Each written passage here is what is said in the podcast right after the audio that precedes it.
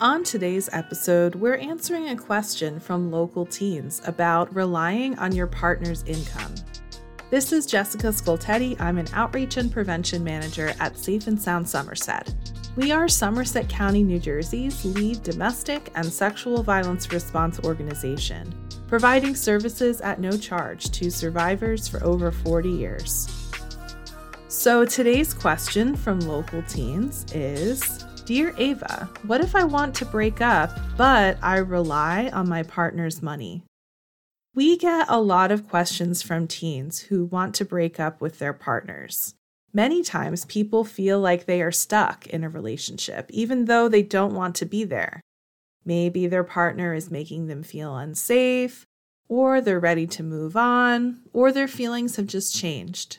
You always have the right to leave a relationship for whatever reason.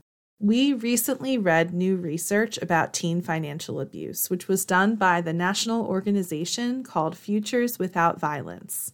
Today's question fits right in. This new research shows that 31% of teens started a relationship because of financial need.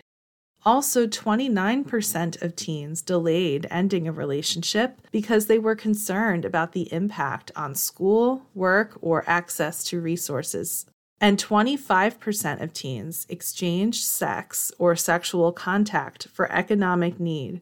These are really concerning statistics. Sometimes a partner takes advantage of you because they have money and you don't. This could look like giving you an allowance, holding money or transportation against you to get something they want, paying for things and then making you feel guilty about it later, and more. Often, these are actions that get worse over time and can escalate or include other forms of abuse. These situations can all be really tough. Remember that you are allowed to break up with your partner if you want to. You don't have to stay in a relationship you don't want to be in. Here are a couple of ideas for managing a breakup. If you can, is there a way you can get rides from a friend or trusted adult instead? If you're able, can you find a job to make some money on the side? Or if you have a job already, is there a different one that would pay more? Explore your options. And remember, you don't deserve to feel unsafe in a relationship. Call or text the Safe and Sound Somerset helpline to talk with a trained advocate who can safety plan with you and explore options with you. You are not alone.